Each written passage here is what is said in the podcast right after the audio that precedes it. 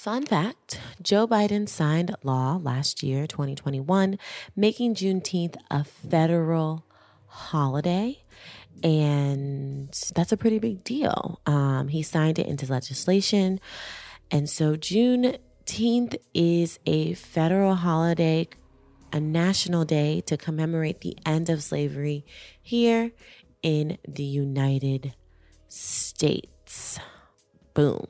Welcome back to That Wasn't in My Textbook, our bi weekly podcast that helps us uncover the things we always wish we learned from that boring, bulky textbook. I'm your host, Toya, and you're now listening to season three. I don't even know what episode. And today we are talking about the history of Juneteenth also known as Emancipation Day, aka Freedom Day, also known as Jubilee Day, Black Independence Day, and Juneteenth Independence Day. There is a lot of names for this historic day. Uncovering nine facts we all should know about Juneteenth.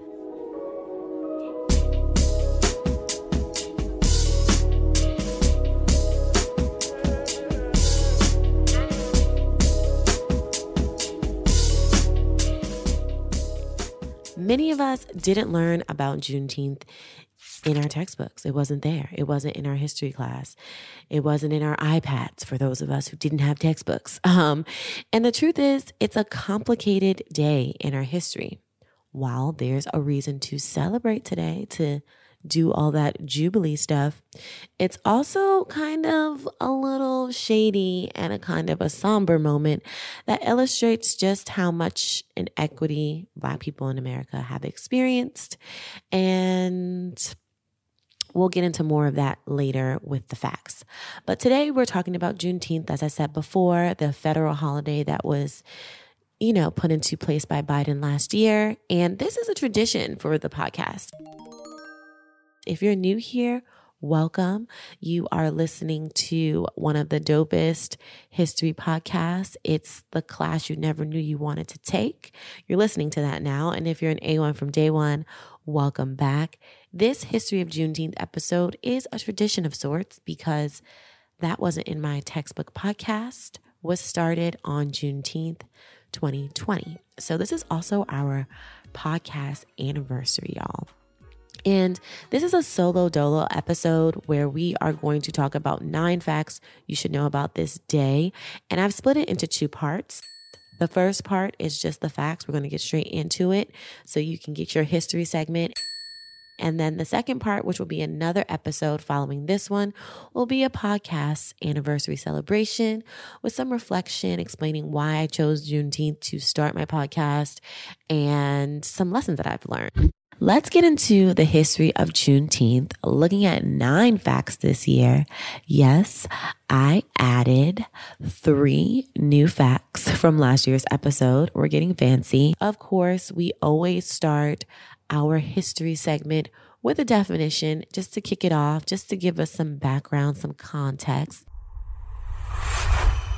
So when I looked up Juneteenth, this is the definition that I got commemorating the day enslaved African Americans in Galveston, Texas were told they were free two and a half years after the Emancipation Proclamation was issued.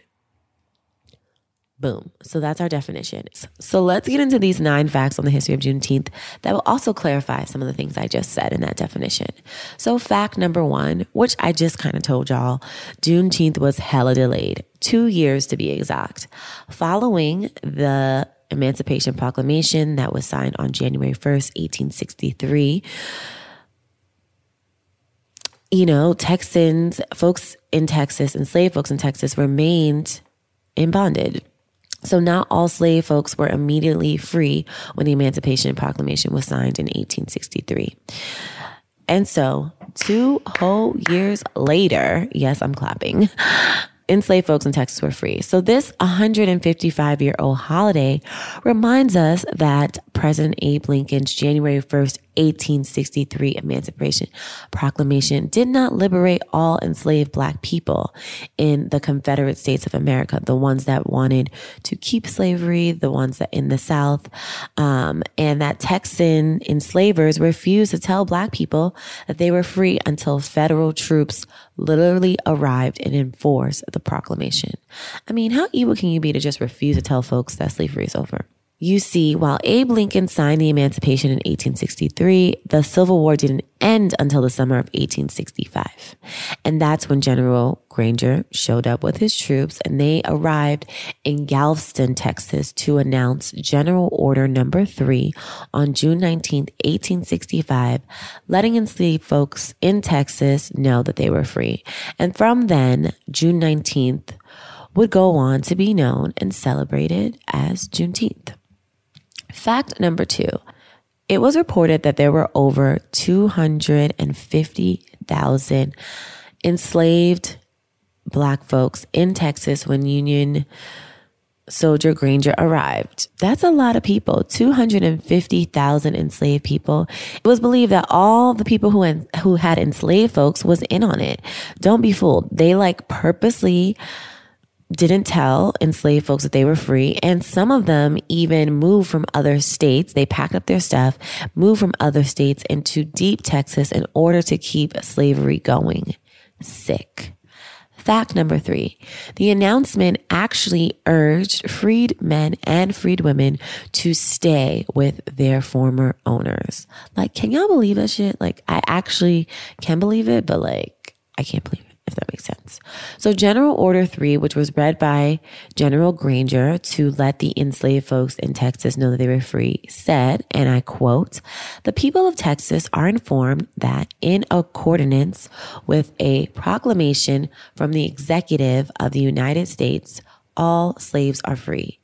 This involves an absolute equality of personal rights and rights of property between former masters and slaves, and the connection heretofore existing between them becomes between employer and hired labor. Yeah, right. The freedmen are advised to remain quietly at their present homes and work for wages. They are informed that they will not be allowed to collect at military posts and they will not be supported in idleness either there or elsewhere. End quote. Okay. Did they say employer and hired labor? They are tripping. So, yes, that is the word for word order that General Granger read, and it really encouraged enslaved folks to stay there and let them think that they were going to be treated equally and get a salary. Yeah, right. Fact number four. What followed Granger's announcement of Order 3 is known as the scatter. Think about it kind of like an early Great Migration. Most Creed people clearly and understandably were not interested in staying with the people who had enslaved them, even if pay was involved, which we know it really wasn't. Actually, folks started leaving and taking their stuff before Granger could even finish making his announcement. Shit, I would have. What followed became known as the scatter, when droves of former enslaved people left the state of Texas to find their long lost family members that were sold to other plantations and stuff like that that they were separated from. And it was also a time period that label that that explained people who were also in search of welcoming opportunities and jobs in the north. I understand that. Can you imagine like having the journey of looking for like your sister or your brother or your parents after you've been enslaved and now you're free. Like, I'm about to get emotional. Okay, fact number five. Even with this late ass announcement for General Granger, not all enslaved people were freed instantly. Texas is a large state, okay? Hence the, the saying that everything is big in Texas. Texas is actually larger than Kenya and three times the size of the United Kingdom. Shit's like OD big. Well, General Granger's orders and the troops needed to enforce it was slow to spread. According to historian James Smallwood, many enslavers deliberately suppressed the information until after harvest, and some even beyond that. And when I say beyond that, I mean years beyond that. In July 1867, two years after Granger's two yearly arrival, so four years, there were two separate reports of enslaved people being freed. One report of a Texas horse thief dude named Alex Simpson who enslaved people were only freed after he was hung in 1868. Like, I don't even have the words for this fact. Like, that's crazy. Fact number six Texas was the first state to declare Juneteenth as a state holiday.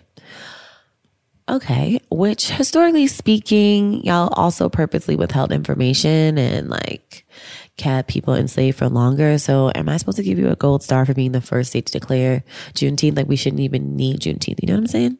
anyway, in 1980, Texas declared Juneteenth an official state holiday. Today, it is now a federal holiday known as Juneteenth National Independence Day that even white folks have off. But my question is, where are my reparations though? I believe it was earlier this week, or maybe it was last week, that Biden signed this into law.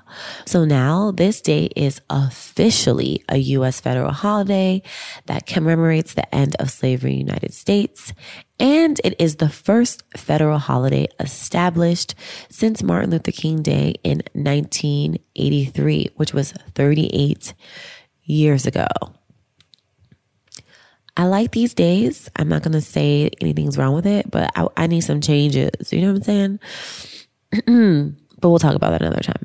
Fact number seven. Back in the day, there were limited options for celebrating Juneteenth. When freed people tried to celebrate the first anniversary of the announcement a year later, they were faced with a problem. It starts with an S. Can you guess? Segregation. Segregation laws were expanding rapidly, so there was no public places or parks that they could go to to celebrate and to turn up.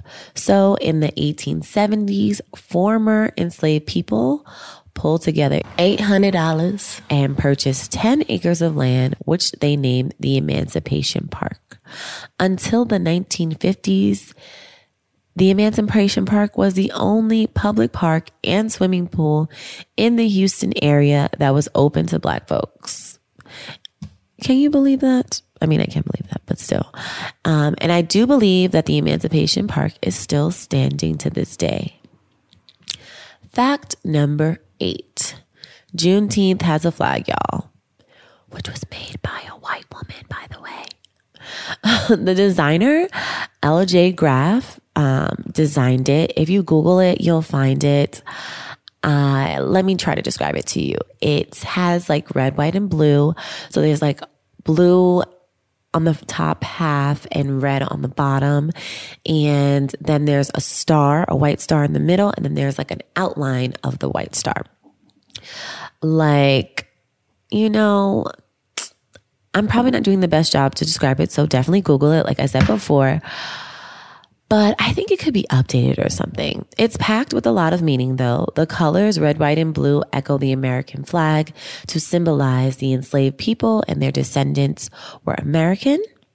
The star in the middle pays homage to Texas, while the bursting new star on the horizon of the red and blue fields represents a new freedom and a new people. Can someone text me when we get this new freedom? When it arrives? Thanks. DM me or something. Let me know what you think about this flag.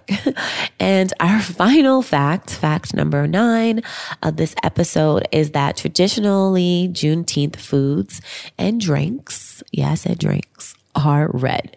From strawberry soda, red velvet cake to dressing in red, it's all a part of the Juneteenth tradition. According to culinary historian and food writer Michael Twitty, the practice of eating red foods, red cake, barbecue, punch, and fruit we may owe its existence to the enslaved Yoruba and Congo that and it's believed that they brought it to Texas in the 19th century.